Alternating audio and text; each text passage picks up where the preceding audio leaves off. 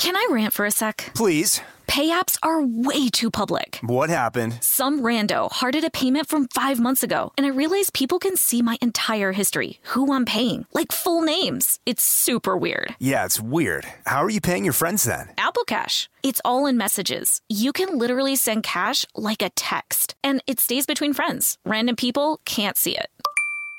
Did you just pay me a dollar on Apple Cash? Shh. Services are provided by Green Dot Bank, member FDIC. Terms apply. Tennessee just sounds perfect. Whether that's live music, the crack of a campfire, or kids laughing on an adventure. To start planning your trip, visit tnvacation.com. Tennessee sounds perfect. This episode is brought to you by PNC Bank, who believes some things in life should be boring, like banking. Because boring is safe and responsible, level headed and wise. All things you want your bank to be. You don't want your bank to be cool or sexy. Sexy is for 80s hair bands, not banks. That's why PNC Bank strives to be boring with your money so you can be happily fulfilled with your life. PNC Bank, brilliantly boring since 1865. Brilliantly Boring Since 1865 is a service mark of the PNC Financial Services Group, Incorporated. PNC Bank, a National Association, member FDIC. Brought to you by the reinvented 2012 Camry. It's ready. Are you? Welcome to Stuff Mom Never Told You from HowStuffWorks.com.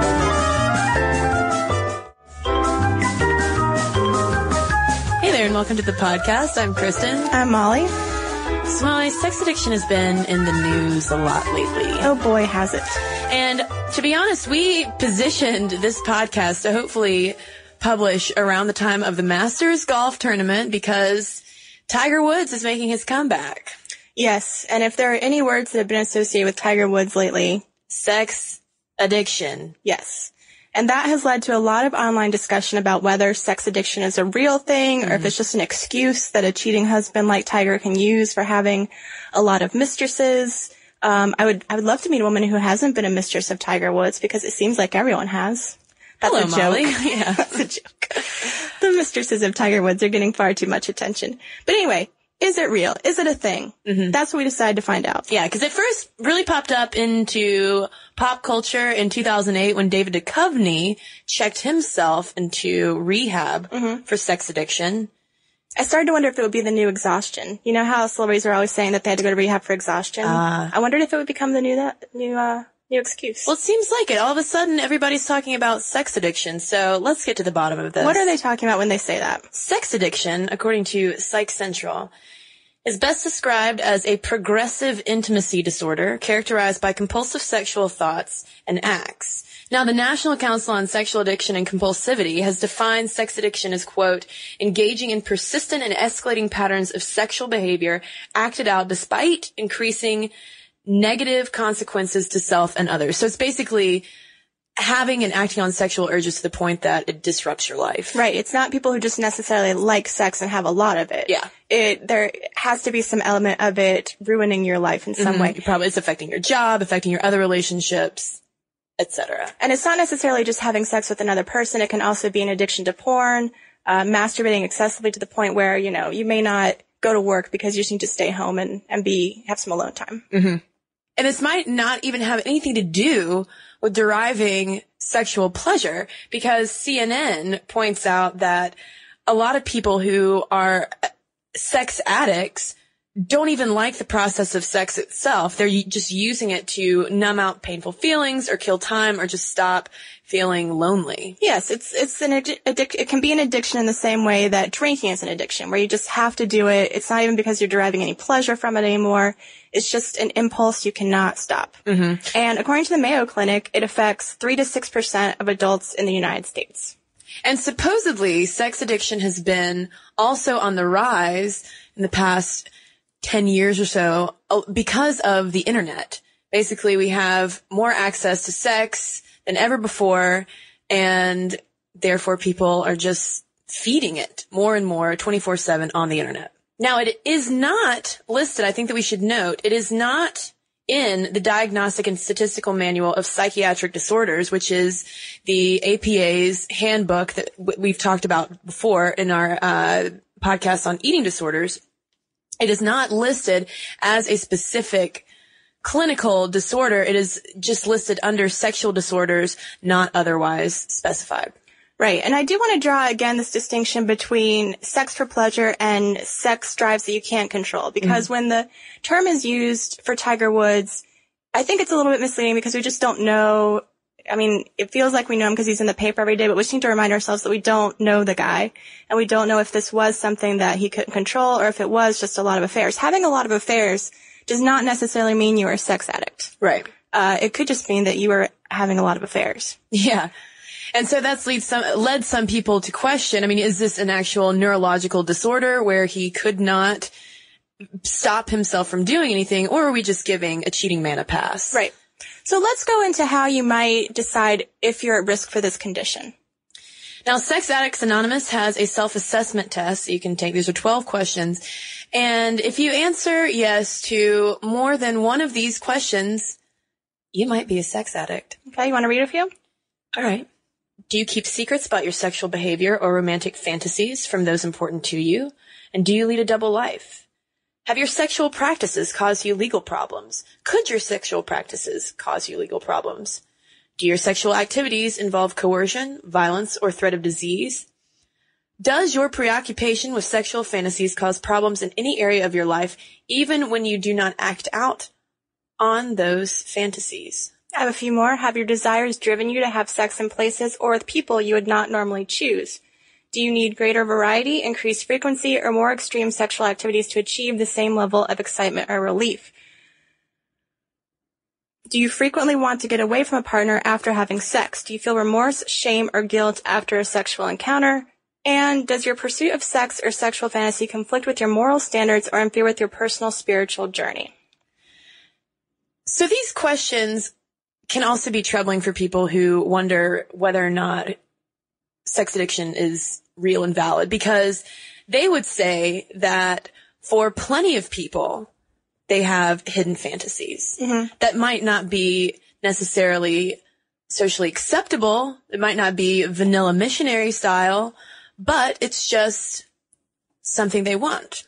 Yeah, sex columnist Dan Savage had a really good point in a, a Slate piece you sent me about whether we are just demonizing all sex that doesn't fit cultural norms that we think it should. Mm-hmm. Essentially, if you're not, you know, married and having, you know, as Kristen put it, very vanilla, plain sex, if you're doing anything that's outside of a cultural norm stereotype, then yes, you must be a deviant and thus you must be a sex addict. Right. Cause let's say, Molly, someone has uh, bondage fantasies, mm-hmm. okay, outside of the social norm, if you will, um, and probably something that they might not share with their partner.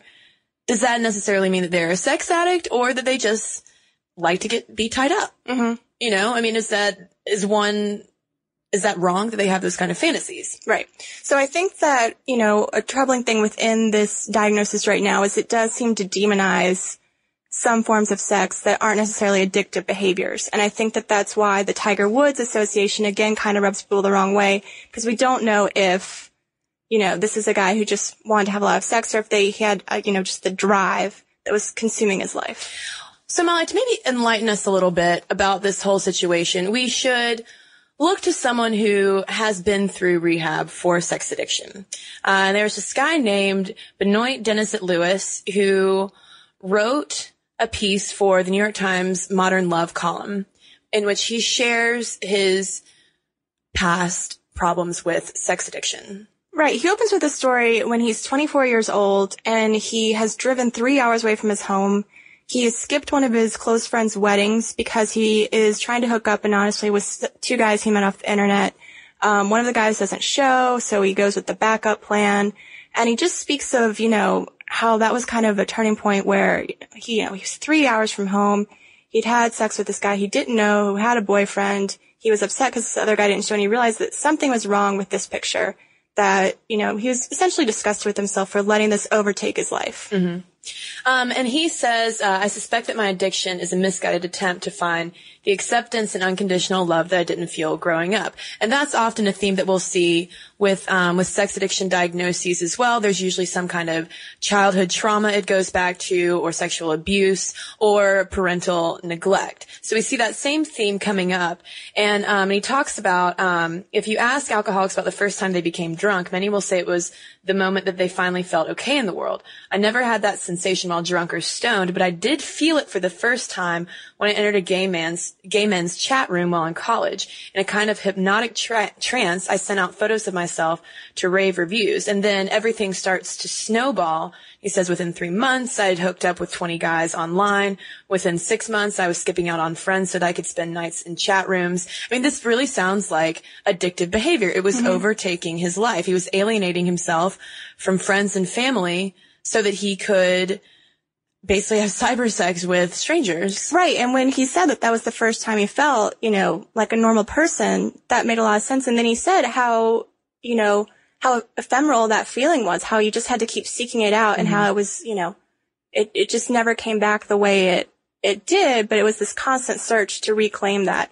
Um, then he writes about how he did give treatment a chance, and this this will bring us into sort of the the controversy about how you treat something that you're not even sure is an addiction. Um, he writes about how he went to one center where uh, the men would write empathy letters, where they would, you know, try to identify all the hurt that they had caused their wives, because you know many of these people are married, um, and they are doing real damage to friends, spouses, domestic partners.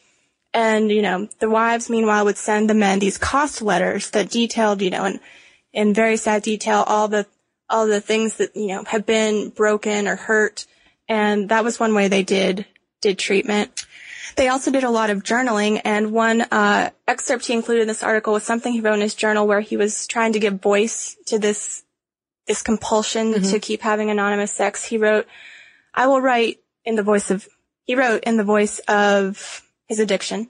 I will make Benoit lie and manipulate and chase sex every hour of the day until he can't feel anything anymore, until everything good and decent about him is removed. He needs me. His life is boring when I'm not in charge. I control him. I keep him numb so he can function. I make him feel good and I make him feel worthless. The minute he steps out of this stupid rehab, I'll start whispering in his ear. That's all it takes. Whispers. I win. I always win. Mm-hmm.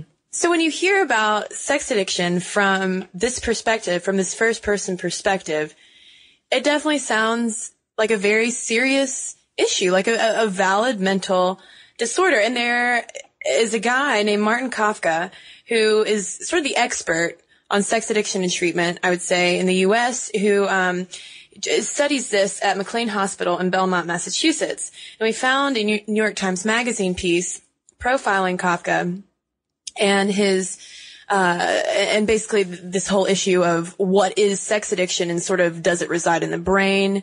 What is it related to? And uh, it's interesting. He said one of his biggest breakthroughs was when he noticed a similarity between um, these sex addicts. They were all men who he was treating and women with eating disorders. Um, basically, the fact that uh, they both involve the difficulties experiencing um, satisfaction as well as a general dysregulation for these appetite drives, something completely uncontrollable and outside of their power.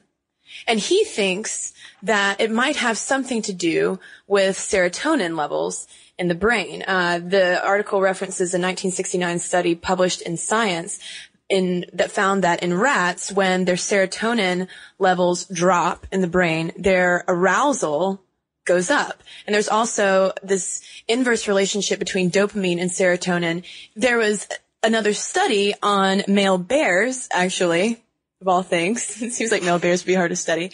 Uh, that found that before they mated, their dopamine levels would shoot up and the serotonin levels would go down and hence their libidos would, their bear libidos would go up. And then after they mated, the opposite occurs. The serotonin rises, the dopamine falls. So they think that it might have something to do with these, uh, these levels of brain chemicals. Right. So if you know that there's something about the serotonin that you can address, you might think that that lends itself to an easy treatment. We have selective serotonin reuptake inhibitors like Prozac. And uh, Dr. Kafka has put a few men on Prozac and has actually found that uh, it serves almost as like a chemical castration, they kept referring it to, because you totally lose libido They get rid of their sex addiction by losing their sex drive. Yeah, by losing their sex drive. And for some of these men, that's actually a huge relief. Yeah, they're fine with that. Yeah. Dr. Kafka is hoping that he can treat the sex addiction without affecting sex arousal or desire because it is healthy to have a sexual desire. It's essential to repopulating the species.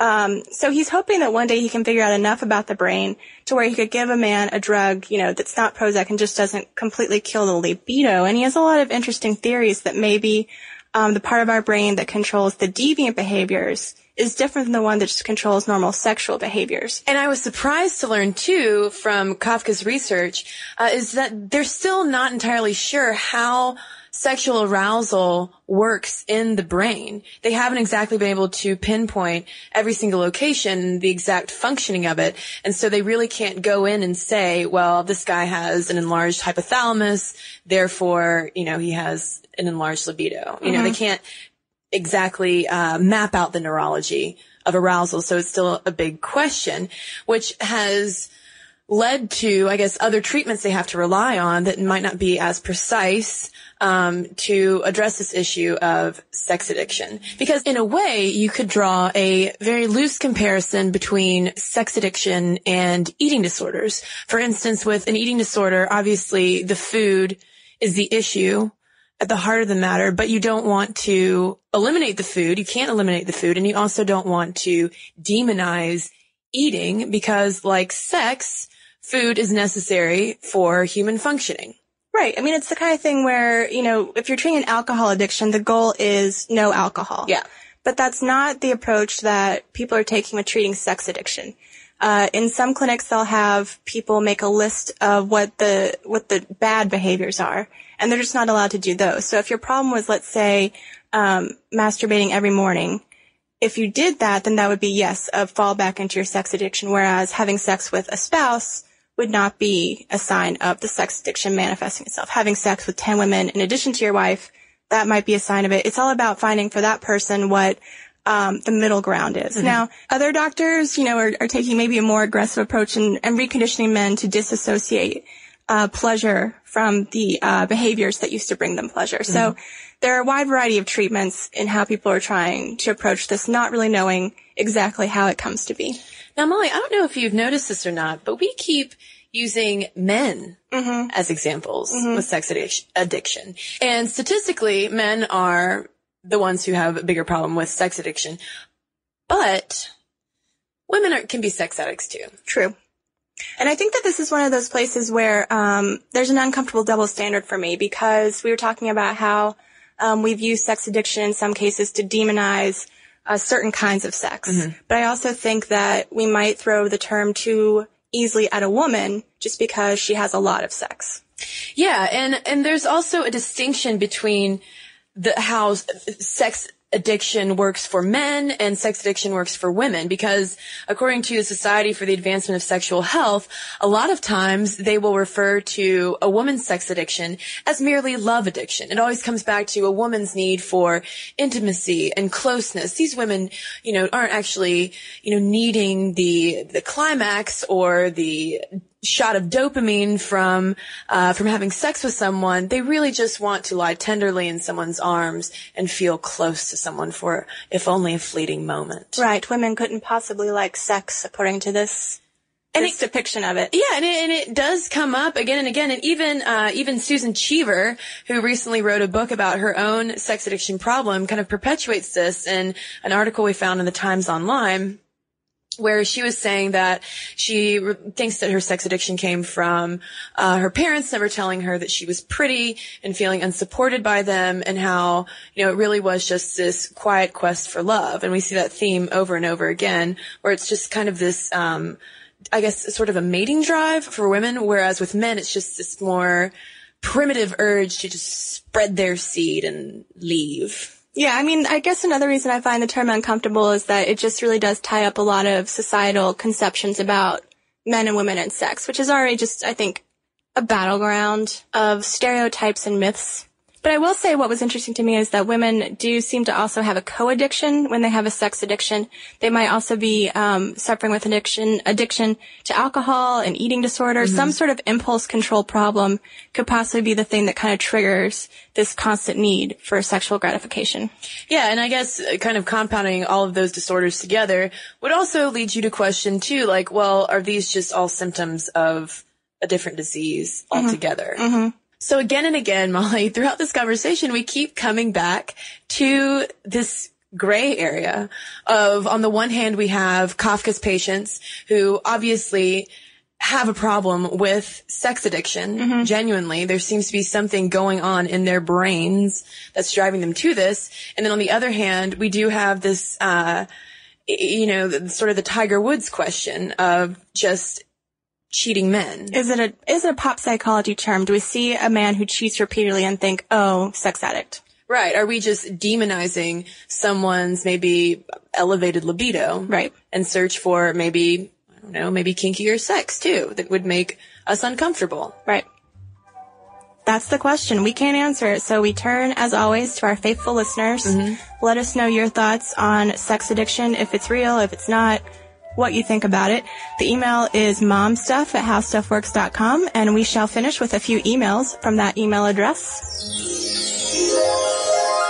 Uh, one is from Mary, who we have to give major props to because she counted all the times we said poop in our poop podcast, uh, which was called What's the Scoop on Lady Poop.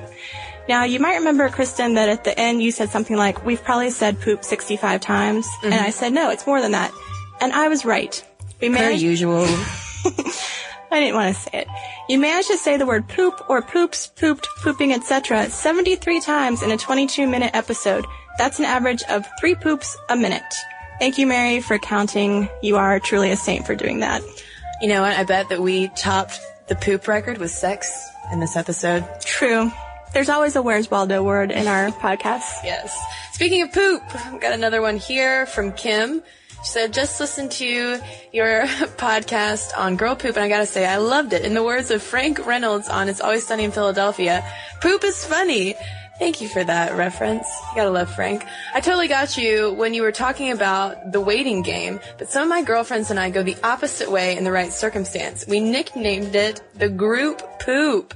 It started a few years ago when we were at a restaurant on a road trip. There were four of us, and we took up all four stalls at once.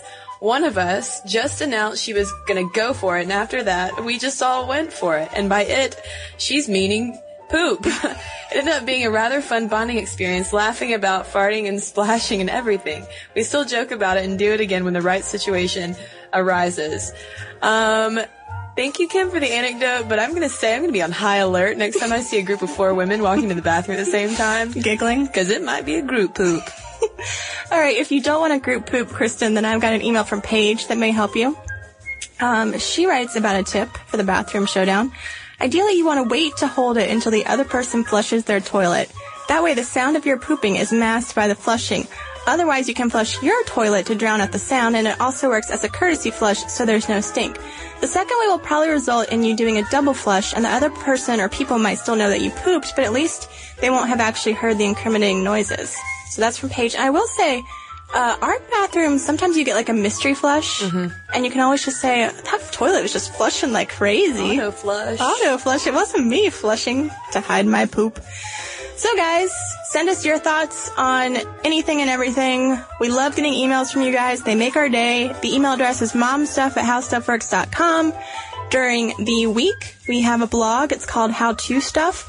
And you can find that blog as well as many other articles on sex at howstuffworks.com.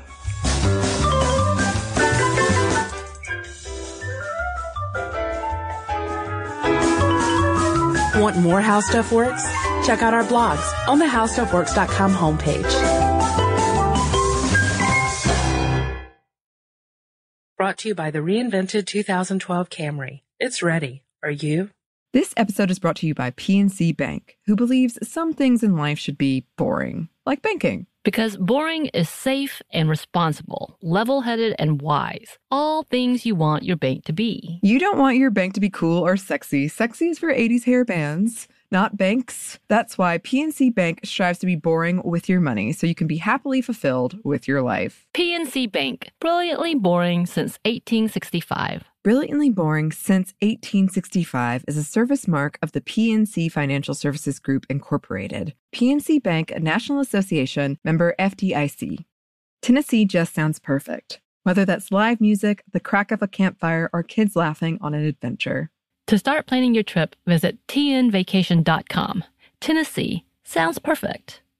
This episode is brought to you by Pedigree. If you've been looking for love at first sight, it is closer than you think. It can be found at your local shelter. So this June 7th to 9th, join the Pedigree Adoption Drive, and the Pedigree brand will reimburse your dog adoption fees nationwide. Pedigree knows that bringing a dog into your home not only opens their heart, it can open yours too. Visit pedigree.com slash adoption dash drive to learn more about the adoption drive and to see full terms and conditions.